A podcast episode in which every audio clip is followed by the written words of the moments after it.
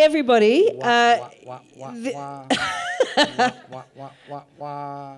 that's what you want. A septuagenarian making wah wah noises into.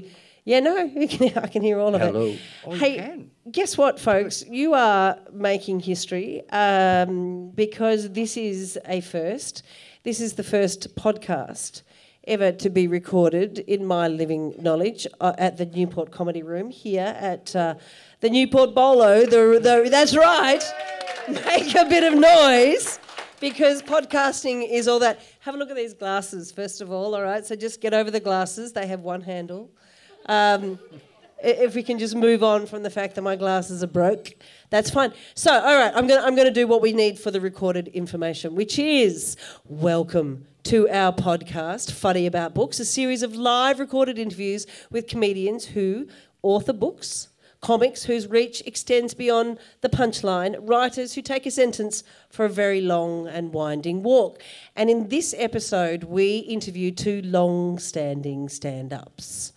Wordsmiths in their own right. One man is so well regarded, he's honoured with both an Order of Australia medal and the mantle of living treasure. Moi? Sorry, pal. Thank you. Or is that just a euphemistic way of saying we can't believe you're still at it? 47 years in the business. Hello, Rod Quantock. Thanks, Stella. Thanks, crowd. And a man who arrived in Australia via Saigon, owning little more than a bad pair of flares, the self confessed crappiest refugee, Hung Le. Yay! Ni hao. Ni hao. Ni hao. Now, first of all, each of you are working comedians and published authors. So let's get to the heart of it your namesakes. First of all, for one point, Rod, what is a Quantock? It's a range of hills in England. Oh, there you go. Excellent. So a Quantock is a range of hills. Well, that's very good. But hung, your, Yes. your name has a whole other meaning, right? Yeah, it's a bunch of valleys. No. it's- well, in Vietnamese it means Renaissance man, but in Chinese it means bastard son of redhead European. That's right. so now, both of you are comedians, both of you are authors, are writers. So which came first, the writing or the comedy? And may I start, you know, age before beauty? Um, Rod. Oh, stand up came first. And, and, and how exactly? Because when you began stand up, if I may say, Well, when I began stand up, it was a long time ago. And there, well, we didn't have computers. and uh, or paper, well, I was just going to say I was poor, so I didn't even have pen or paper. So much of my early writing is chiselled. and uh, it's uh, weathered badly. No, I just started. I've never written anything that I do on stage, um, and look, I feel like a bit of a sham being here. Really, um, published one book of collected writings that I did for a newspaper. and look, publishing a collected piece of work is that just kind of like do you, do you, did you choose them yourself? Did you actually go to that extent of choosing the pieces yourself, or did you let your editor do that? Oh no, I wouldn't let an editor do that. They mightn't have a sense of humour. Um, I've noticed that over time. Um, no, I chose them. I, they were the ones that uh, I wanted um, to be remembered by, really, as I thrust this little baby of mine out into the publishing world where it wasn't advertised or in any way promoted, and it sank to the bottom of the library shelf. No, you can still get it uh, through the library interchange system. I think it's got to. You might have to take a moment to explain to the audience what what is a library. They're old. Look at them. They know what a library is. Hands up, anybody under 50. See, two. Now, uh, Hung, when you came along, there was a fairly substantial comedic uh, habitat. Uh, which you document very vividly in your particular memoir, The Crappiest Refugee, but you took an alternate and different direction to Rod. Yeah, when we came here, we didn't have any paper or pen or anything, so um, so I wrote my book on my um, phone. No, no. Uh, what, what, what, what are you saying? Well, when, When I was 30, well, I, I've written three books. I wrote one when I was 30, one when I was 40, and one when I was 50. So it Okay. takes yeah, 10 years for me to get enough stories. excellent. So, but the question was, did writing come first or comedy? Um, s- s- comedy came first because I, I really I failed English in HSC. Um, I So got did I. ah there you go. But Let's put it there. I got a first class honour in English literature. ah, The first person to fail the language, but to. but you get can an read it well. Yeah, I could read it exceptionally well. Well, I couldn't even read it well. Yeah, I went yeah, at high school. Yeah, at, uh, year twelve, my short essays were only two inches long. Hey, but You, I, you invented the tweet. I invented tweeting. I didn't even know there wasn't even the so what internet. were they? Uh, on my holidays, I escaped from Vietnam. Yeah, yeah. What I did, on, what I did in my summer holidays, sailing Yeah. away. Not with a bang, but a whimper. So, but I didn't know. Like you know, I, I, I, I, people used to write essays that went on for ages, and I only knew like how to write. You- You know, this is the subject. Yeah, you, know, you say something about it, and then you and then you finish, and that's, That's a it. joke. That's a joke. I didn't even know I was writing jokes. So, um, yeah, so yeah, but yeah, so, so I started writing jokes. I went to Sydney when I was twenty to um, work the Sydney the Sydney uh, comedy areas, and um, this dude came up to me in the pub and goes, "Hey man, you should write a book." So I rang my agent, Michelle Weil, rang my agent back, and she goes, "Don't write it anyone. You give me a couple of days." So she rang up Penguin Books. And she said, oh, I got you a meeting with Penguin Books. And I, I just, just started comedy. And then I flew back to Melbourne and she uh, had a meeting at Ma- Mario's with the Penguin Book lady. And, she, and I, she, my, Michelle said, look, just write some of your, just write one page of your stand-up. It was all my Vietnam war stories. And um, the woman at my, at, at, at, the, she was sitting there. She would started reading my stuff. She started shaking. She goes, "I'll give you a, a contract on the strength of this alone." Going, you beauty. So, um, so they gave me ten grand, and I blew it. Yeah, of course you did. I've never had 10 grand before. So I joined Circus Oz. I joined Circus Oz and I blew the whole thing. And I didn't write anything. And then we had, we had to have another meeting at Mario's. And she said, Look, want, we want our money back. We haven't written anything. Going, All right, I'll write it. She goes, All right, well, you know, we'll just have a meeting every week and give me 10 pages every week. And that's what I did. We went, met at Mario's every week with 10 pages and, and a book came out of it. Yeah. Did you write your? Do you write your stand-up material? Yeah, I just wrote stand up Okay. material. So you would have had a, sort of base of stand-up material to put into the book. Yeah, I had 10 minutes of material. Mm-hmm. So I was going around Sydney trying to plug 10 minutes of material. And I just wrote about my life. It was, it was my first memoir. It was very small. And yeah, about my life and all, all my uh, playing the violin and, and busking and going to Edinburgh. And that, that, that was my life at that time. So yeah, I just wrote it down and they liked it. And they, Well, so Made they it. should have. Now, what, one of the dangers for comedians, though, is to, uh, in the age of technology, is for to let somebody either film you or record you or then upload you to YouTube. Because what you just did and what you've just described to your publisher is that you pretty much put your livelihood on a couple of pages and handed it to her for the cost of a Mario's coffee, which is about seventeen dollars fifty. So it was probably pretty good coffee. But um, but you, you know that, that's a that's a dilemma for comedians, isn't no, it? it doesn't work that way. What it does is it sells a thousand times more tickets to your shows because the written word, what you're reading it on your own, and they, they really are wonderful books. You must get them. Um, is very different from sitting in an audience and uh, watching a stand-up comedian. So it, it both they complement one another. If you remembered to bring some books tonight, no, if I could have sold remembered, no, I didn't bring any. Yeah, you could have sold some. yeah.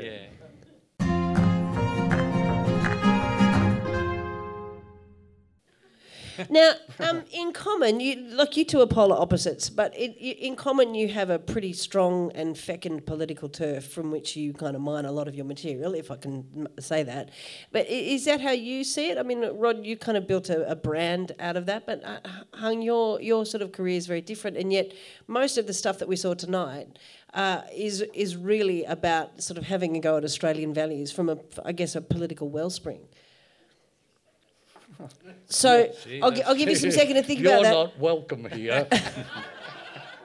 No, I think um, Australia enjoy um, to, to see it from, from uh, someone else's point of view, like, you know, an Asian guy's point of view, a refugee guy's. I just talk about my life and what is ever happening.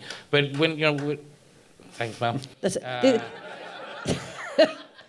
And, and when I go overseas, when I go to Edinburgh and stuff to do, do my thing, and people overseas want to hear what's happening in Australia from a, a, an Asian slant, so to speak. you scallywag. yeah. Oh, boom, boom. Yeah. yeah, and yeah, that's, that's all I do. I just write stuff that happens to me, and I'm very lucky that ha- funny stuff happens to me all the time. Whenever I go, I don't even ask for it. Like, it's just funny shit happens all the time, so I'm very lucky that way. So, Rod, w- without without politics as a mainstay, I mean, w- that, that's that's where you've rooted a lot of your comedic material. That's fair to say, yeah. Well, I, yes, but I'll remind you I never write it. So So, what what, what do you do? um, I read a lot, and then I think a lot, and then I think how stupid and absurd everything is, and then I get up on stage and I tell people that. And and it's basically that, really. I, look, I, I, it's not. It's not to be in any way arrogant, but for years and years and years, I've never worried about making things funny. What I've worried about is making them, in my lights, anything anyway true, and surreptitiously to try and educate people. Well, that's a good point, though, because what you do in your routines is assume people are relatively well read. And what our concern is at the moment is that Australians don't care anymore. Well, they've got too much to read. I mean, by the time you get through the new idea, you're, you're really You spent struggling, time. Lunchtime. yeah, struggling for the rest of the week. Um, The doctor's ready for you. yes, that's right. How did you know that's where I got it? So, uh, do you reckon you can be taught to do comedy? Can you be mentored through this, or is this is this, or is it something you have to be born with the ability to do so? Born with. At the back, someone says born with. No, the man from Yarraville says born with. It, um, it's, it, it's, it's really good if you're funny looking. Yeah, it's, that's half the battle, isn't it? No, you're a lucky bastard. Yeah, thanks. that's half No, the battle, you know. Funny no. looking and a bit of charm. You, you, can't, you can't teach it to people who don't have the personality and the disposition to do it. Right. Uh, I, I know people who would be fantastic comedians, but they don't want to be. And I know people who are comedians who really should be culled. and, Well, well, well But you don't you think know- comedy has its own natural selection? Well, I, look, again, it's not to be in any way arrogant, but I reckon I can tell within three or four minutes whether somebody's going to be a comedian or can be a comedian. After that, you can mentor them about, um, you know, how you deal with a gig, um, you know, what, what the requirements are, what you, where you can go, you know, those sorts of things, introduce them to people. But you can't teach them how to do it. So, who are some You current? can learn if you've got the basics, yeah. Yeah, I'm just wondering if you could just tell us who some current comedians are that you don't think are comedians. When I, says- when I started, um, Thanks, that was nice of you to jump in there, because I was just about to start alphabetically. I had two people uh, mentor me. I had John Herrivam mentor me. Why, and- you were very lucky. Yeah, Yeah. It was, the man was just too smart for his own good. And the man's brain is just so fast. I've never seen. Do you want to tell some people here who he is in case they don't know? the road, didn't he? John Herrivam. Well, how, how, how do you. He was on ABC Radio. He had Yeah. a regular thing on ABC Radio, um, and he just one just one comedy festival. He did a show in the city, and it was it was extraordinary. It was a really amazing thing that he did. Um, but he was a mentor to people, and he got a lot of Melbourne comedians on radio, and he was uh, yeah he was particularly the problem he had is he lived in Yarraville. and you know it was a big hike to go and visit him. They were very good to go.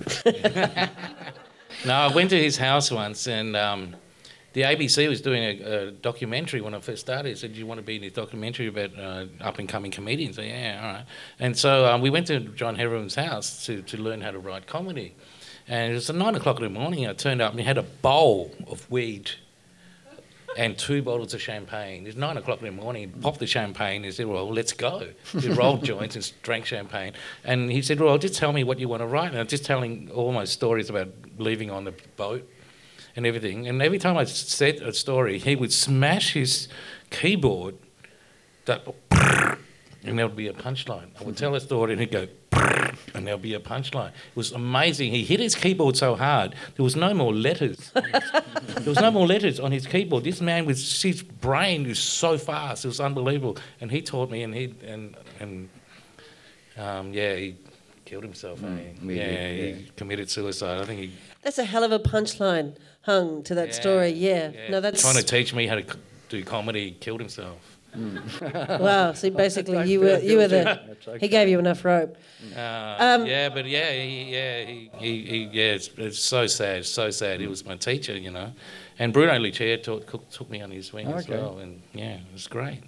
But you know, I'm, yeah, I'm thinking, you know, you got to be born with it. I think you got to be born with funny bones. You know, like the movie Funny Bones, like you know, Jerry Lewis said, you got to be born with funny bones, and I think you have to be to make it somewhere.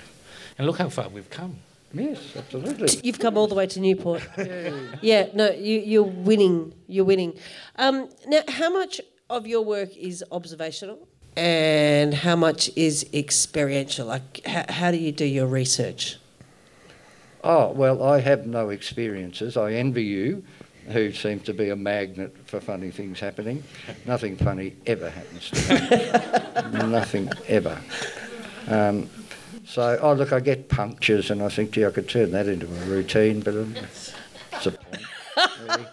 Um, no, no, I do, look, what I do is I read. Do you get stuck in the tram tracks too, Rod? Oh, I've done all sorts of things. No, Oh, you- twice John Faine's driven past me when I've had a flat battery uh, and uh, uh, exploded Oh, you would have made his day because yeah, Yeah. God knows that man needs Anyway, a lift occasionally. Uh, so no, I, I just read things. I, I read uh, reportage and I read um, uh, people writing about uh, what's going on, interpretation. So that's what I do. do you have some go-tos? Like are there, are there some- Everybody's got to go to counterpunch.org. That's that? got yeah, that's a really fantastic website out of America. Um, and then no, I won't depress you with the other ones I look at. but are there a couple of writers that you really rely on to kind of give you the I beat rely on? on that web uh, web page. Yeah. So I don't. Oh look, I guess it's one of the things about reading things online. You just want to make automatically skip over the author, and you think nobody else is re- in Australia is reading this. So I That's right. I just feel have to interrupt you for one second. There's a woman who is literally losing it in the audience. It could be unrelated to what you're saying. It could just be some private thing. But I feel that we should just throw some attention to her. No, oh, sh- oh no, it's sobered her up. I thought we'd get more out of it. Share. You can't do that on radio. No, No. no, you can't. No, but anyway, That's, that's there's not what even podcasts an so good. audience here. No, no. The, No, they, they are It's a love fictitious people. Um, and, and what about you, Hung? About you know, do do, do you do you, Oh, when I first started, I read every book there was to read. I watched, I watched every Charlie Chaplin movie there ever was. Because in, in, in Vietnam, my father used to take me to Charlie Chaplin movies, and uh, my mother used to take me to kung fu movies, and, and I merged them together. Both of them, we, we merged together. So you know, I, what I'm do best is pretty much slapstick comedy. That's what I do best, like Mr. Bean stuff. And yeah, from from from that, from my father and my mother. But um, yeah, when to do stand-up comedy, that was the hardest thing I could ever do. That's why I I found it. Yeah, it, it wasn't in my yeah talking to people and making yeah it wasn't what I do best at all. So I just practice every day. And um, watched. I watched every video there ever was. It was um, there was only one video really. It was- it was Eddie Murphy, it was wasn't it? Eddie Murphy. Yeah. That was it. There there was only two videos ever, and they're still the two best stand-up videos oh ever. yeah. Raw and you know, delirious, right? So yeah, they're the only two. Uh, when you know, anyway. So um, yeah, I, I, I watch everybody and read everything, and maybe uh, usually the Herald Sun is is great. Oh, it's comedy. fantastic, isn't yeah, it? They, they just they just Man, it's narrow just it laugh down. a minute.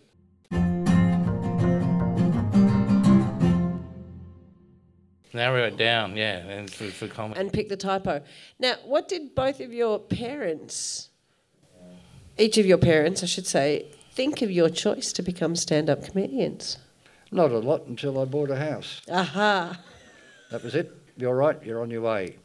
Slapped me on my 35 year old bum and off I went. Oh, 35. You're very progressive these hmm. days. Um, and, and, and Hung, I can't imagine your poor... no, my mum doesn't know. how to she thinks I'm a cabin steward on a cruise ship.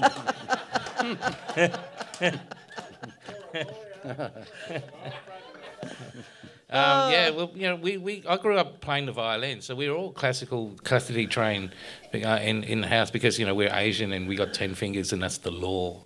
uh, play classical music, so yeah, I, I- yeah, I started doing classical music, and when I started doing comedy was when I when I was fifteen. I played the violin. Don't tell anyone. I play the violin like a little bit sharp. You know, it's not really in tune because yeah, and um, and it, it it's not not it's not it wasn't so really bad, but it was just annoyingly sharp. And um, so so you know everyone was just they hated me in, in, in orchestra, in orchestra and stuff. They just who the hell is that? And I was oh, it's me. I'm playing sharp again. so um, so when I was 15, I took my violin. Me and my mate we went out to um, Bourke Street the, um, the Bourke Street um, Myer windows for Christmas, and we just started playing Christmas carols. And people just there's just so much money. This is in the 80s. But we had so much money in the 80s because nobody ever seen an Asian play out of tune before, hey? and they thought it was hilarious. And that's when I started doing the comedy. Yeah, play out of tune. Jack people- Benny. Jack Benny, yeah. Benny. Very good. Do you all remember the Hey Hey It's Saturday episode in which um, uh, Hung Le's uh, quartet that had five members won? Do you- Yeah, in 87, in 80, 1987, we took the string quartet to uh, Red Faces, and we won Red Faces. The judge was um, Red. Red, Red, Yep. um, Lou Richards, and the president of Vietnam. nearly the cowboy from the Village People. Oh, wow, nearly. no. Yes, Wow. and yeah, we won. Yeah, we won, and um, Cultural maven. There was Right. five of us. We won a trip for two to the Gold Coast. and we said, nah, man, man, we can't take this. And they said, well, what are we going to do? And they said, oh, well, two of you can fly and three of you can catch the coach. and there's no accommodation. We said, well, we can't take that either. So we said, look, how about you guys bring us back the next week as a paid guests on the Johnny Farnham going away special. Oh, the first of many. Johnny Farnham went away in 1987. Yeah, and he still is. And he still hasn't yeah, gone away yet. no. Hey, still And they've here. found life on Mars, and apparently his promoters have booked him a gig. Yeah. So yeah, yeah. What? What was the question? Oh, what was the question? oh, um, my parents. Yeah. Yeah, well, they, they didn't. They don't. My, both my parents were artists, and I didn't care. They didn't want me to be a doctor or a lawyer or anything. They said, "Look, as long as you're playing music, you're still doing art." And my dad said, "Look, if, if, as long as you're not selling smack, you do whatever you want." Yeah. Because back then, you know, That's how he started people, selling coke. it's coke instead. So um, yeah, so they didn't. They, they didn't. They did just let me do whatever I wanted, really. So, yeah, no, my, I was much the same. And, and as you say, you know, the buying of the house, that is, Well, the, I that is was- the great divider, isn't it? But I was well, the first person in the family to go to university. So, you know, I had something to fall back on, which was an unfinished degree in architecture. so that was good. But I was on New Faces in 19, 1960. What? Oh, what what was um, what was it called? New Faces. Hey, yeah. hey, No, no, but there was a Oh. show called New Faces with Bert Oh, Newton. new faces. Yeah, and uh, I was on that in I don't know 1970 or something, and I went out and did a routine that I did about a football coach, and everybody loved it. It was a good routine. It had been honed. It was class. Um, but there was this girl on. There was this girl on from Gippsland who was a thalidomide baby. So she had, well, what they had, the really truncated um, arms, and she sang um, this song, um, "Stand by your man, give him two arms to hold him." And the audience's tears are coming down here. So I came second. Yeah, Yeah. I, I, I should think so. And Yeah, I I was wonder on- why I'm bitter. I was on New Faces. Yeah. Yeah, when Bert Newton. I was on. I went on Bert Newton, New Faces, and Kamahl was a judge, and Kamahl and Ronnie Burns were the judge. But um, yeah, Barry Crocker's daughter was on singing, singing Cats, memories from Cats, and you know I came second. Well, if you've met Barry Crocker, you'd understand why. Now, h- how do, how do we rate as a country for satire? Because Five out of ten. I ask that because, Rod, I would imagine you have some fond memories of the Fraser era, uh, of which at the time everything was Fraser, boo, Whitlam, yay. Although in his retirement, Malcolm Fraser has become quite the elder statesman and has proven himself to be a, a you know a man who's very erudite and aware. Let me finish. But I'm, Hung, I'm shifting uncomfortably. I can feel that. But Hung, you came to Australia pretty much on the back of a, a very strong Fraser incentive. And, and, and the, the Vietnamese community are in adoration of what Malcolm Fraser did for many, many refugees from Vietnam. Yeah, Gough Whitlam didn't want us here. Hey. No, no, no. I mm, think Not prepared to comment. Stealing Australian comedians' Yeah, jobs. jobs. Your job. so yeah, I think the White Australia policy just finished. I think it's 1973. I think Oh, it never finished, Hung. No, it it's back. never It's finished. back. it's back. So we had to, yeah, we were languishing on um, refugee camps, waiting for Gough Whitlam to get fired. Really, yeah. It was you. Yeah. You were you were the cause. Yeah. You were the reason. No, no, it wasn't a reason. But um, yeah, we, No. we were waiting. And Malcolm Fraser took heaps of people. He took everybody in. So uh, Vietnamese people love Malcolm Fraser. And and what do you reckon about that, Rod? Well, I think that's an example of every silver lining having a cloud. um, no, look, uh, there are, you can't win in this country because the country's run by corporations, so you just can't win. They buy everything, they get everything they want, um, they own the media, um, they've destroyed the unions, they've privatised everything we owned that uh, uh, we used to make profits from, and you know, I think too often that we overlook the concept of assassination. Okay. Just seems to me the only practical solution that I can find. That's fine. Democracy's not no. I'm, I'm very pleased that release form is wide reaching and global. So, um, an issue that's come up with a lot of writers uh, more recently is the idea of um, where to draw the line between cultural appropriation and censorship. So, we're getting, you know, we, we're living in the, the time of Oh, outrage it's- culture. Yes, I know. Ten tweets and you're gone. Yep, that's No, right. No, absolutely. So, so where does that place the comedian slash author these days? Well, as a uh, as a white um, Anglo Scottish Saxon um, Cornwallian purebred Aryan. Um, I don't need to. Uh, uh, I don't need to appropriate other people's cultures. it- it's not a good I've time to be a white- culture. well, it's not a good time. I'm a time. man too. Yeah. I mean, I just live in paradise. It's fantastic. yeah. Me and Sam Newman. Oh, gee. I'm Rod's cabin steward.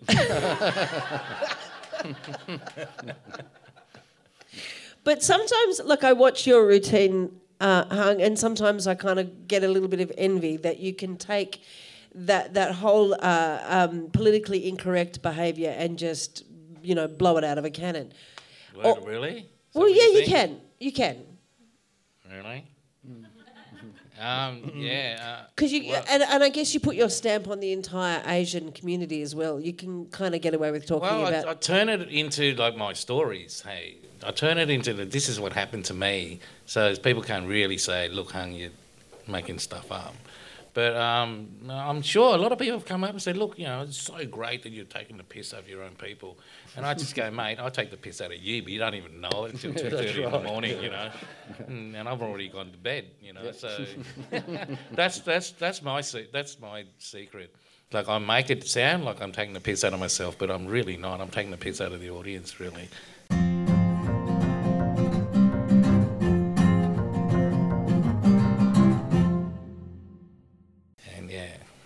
That's that's my secret. Now, you've each written for stage, for screen, and also for uh, non-fiction and memoir. And um, what, what, what do they each take from you? Because they're each a very different medium. What do you reckon, Rod? D- d- do you know, you say you don't write stand up, so No, but I have written for television and I've written newspaper articles and magazine articles, so I have written things. Um, no, it, it's just about what you write about, well, what you want to talk about, um, and then making it funny. And if you do it in words, that's one way. If you do it as stand up, it's another way. So I, I mean, I don't. I can see there's a different discipline, um, and there's a lot of skills in writing that I just don't have. Um, so if I write now, I really struggle because I haven't written anything for probably 20 years. But you told a great story tonight about putting into a bottom drawer a lot of material that you didn't feel was appropriate uh, to allow through uh, to say commercial TV network, but then you finally sort of see it cropping up anyhow. So that that's a particular kind of a. a Well, that, yes, no, that's well. That, oh, look, every uh, every performer has in some way a master, and if your master's commercial television, you may as well slit your wrists and call it a day. and the ABC is. Look, the ABC does some. Uh, it, it's done a lot for comedy over the years, and continues to do that. Um, but it's so under the, the watchful eye of the Liberal Party and the Murdoch press. Um, look, I worked on a show called BackBerner, and um, I, uh, well, I wrote something that um, turned out to be quite controversial, and somebody complained, and it took a year of the complaints department's time to investigate that claim. Um, so next time I did something like that, I leaked it first um, into the public domain and then did it. So no, there, there are all, always restrictions, and, and live performing is the least restricted. Um, you know, you just need to have something in common with people, and often, you know, some gigs you do, you realise the only thing you've got in common with people is breathing. Uh, you really can't do 40 minutes on breathing. Um, but, you know, as I get, uh, well, look, it's been for a long time. People know me, you know, the, uh, and people who uh, know me uh, often don't like me, so they don't come. And some people do like me, and they come. And occasionally a stranger wanders into my view, and uh, sometimes we bond and sometimes we don't. I'm quite sanguine. Um, uh, Hung, have you found writing for stage uh, very different to, to, when you write you wrote your novels, or uh, do they take something different from you? Or oh yeah, um, the things you write in your book are the things that don't get laughs on stage. So just put it out in a book. and yeah, uh, writing for yeah books and writing on stage are two two different animals really. Because you know when you're writing on when you're on stage, you need the the response straight away. But you know, when you're writing a book, you let people think about stuff, and you know, it, it, doesn't have to be hilarious when you're writing on when you're writing books. And they told me this, Penguin Books told me this. You know, oh, you don't have to write a joke every three lines. I go, well, that's how I learned how to do it. That's the only way I know how to do it. So it's good that they told me that. So you know, you can write a whole page with not 15 jokes in it. But when you go on stage, you have to have a joke every three lines. Yeah. How did you feel after your works were published, though? Did you did you feel like you'd sort of let everybody in on, on some of your inner secrets, or? Oh, it's like having a, you know, heart transplant. You know. Yeah, you let everybody in. Know, like, like this book, the the, the, the, the, the crappiest refugee. I finished it, and I, I handed it in. They go, "Hung man, you can't just you can't write a memoir, which is writing funny stories. You've got to put feelings into it. I go, what? You go, hung, you have to put emotions. I go, really? because, you know, when you're doing stand up, there's not really any emotions involved. And so I had to go back and I rewrite, I rewrote the whole book, we went through every story I wrote and wrote down how I felt about that situation. It was the hardest thing. It was hardest thing, hey. But it happened. It came out, and I felt really good about it and, and put emotions into stuff. My friends were just laughing at me. Going, Hung Le, Hung, you're putting emotions into shit. so, yeah. Uh, yeah, and I was, and I was crying on the computer. Go, what the hell's going on? Why is tears coming down on my laptop? You know. So um, yeah, yeah, yeah, so you know, it, it, it, it, all it all comes out. So, you know. It paid off. And it paid off. Yeah. I think it great. did. Yeah, every book I sell, I get a dollar fifty. you know, please buy one. and my mum can have that operation if I have one. Well, look, in these last remaining minutes and in with the three people left uh, listening to our podcast, um, you're both at an interesting stage of your career. So, is are you are you at legacy stage, like, or does it just keep rolling? Like, what what what what is there a plan? what a funny woman. Is there a plan? Rod, I what know are you doing in the next 30 years? Yeah. I know you can't shake your head on audio, but I'm shaking my head. no, Do you keep plan? writing? Oh, no, I don't write. I've, I've got a research project at Melbourne University, but I've been doing it for two and a half years and I'll never finish it. like every other PhD. Just before you finish, I just just in my research, this is this is how it kind of came up for me on the internet. Rod Quantock, Research Associate, Research Unit in Public Cultures, University of Melbourne, Associate Melbourne Sustainability Society Institute, University of Melbourne, Patron of Tandem, Patron of Ardoch Youth Foundation's Numeracy Project, pro, uh, Program, uh, the Axis of Stupidity, Scum Nation, Boredom Protection Policy, and Part of My Carbon. They're the things you've written. Uh, you've also received several awards, plus your OAM, uh, plus your Living Treasure. Oh, the Captain Snooze bit, we didn't talk about that. That's all right. We can move on from that. Oh. And then, Hung Le, I researched you as well, um, but all I found was that you got a DUI in two, 2018. So I'm hoping you got your points back. Yeah, yeah, yeah, yeah, yeah, yeah. And they put the they put I, I got done for drunk driving on the way to a gig, right? So On the way to on the the gig? way to a gig. so um, and um, and I, and I put my picture in the paper. Yeah, and the Herald Yeah. Sun put my picture in a paper with my kids book. And my, I don't know, my mum's going, what, with a kid's book. I go, oh my God. Oh, they're do they do- bastards, aren't they? They're bastards. I, um, I emceed a, a march of um, cleaners, unionised cleaners. Um, so Filipinos, uh, just Middle Eastern people, most of them couldn't speak to one another. Um, so they asked me to lead a march through the city and stop at these places and MC speeches and so on. And I did a lot for the unions. At this time they said, you can have $500. And I said, well, that's, I'd be very pleased with that. That's good. Uh, so the Herald Sun rang me up and uh, then questioned me all about it. And then I became in the Herald Sun a paid protester, a professional protester. there you go. And I, yeah, so, and Andrew Bolt got stuck into me. That was good. That's a badge of honour. Really? I'm waiting. Yeah. I'm waiting. Say Wait. something in favour of Muslims, you'll be right. Oh, yeah, really. yeah. We'll, we'll all be right. Ladies and gentlemen, thank you so much for coming along to our first ever podcast here at Television at the Newport Comedy Room. Will you please thank our guests, authors, Hung Le, Rod Quantock, Thank you. yourselves, Dave Stokes, our audio engineer, and uh, we'll see you all again at another television show and hopefully for another television podcast. Thank you all so much for coming along. Thank you, Stella.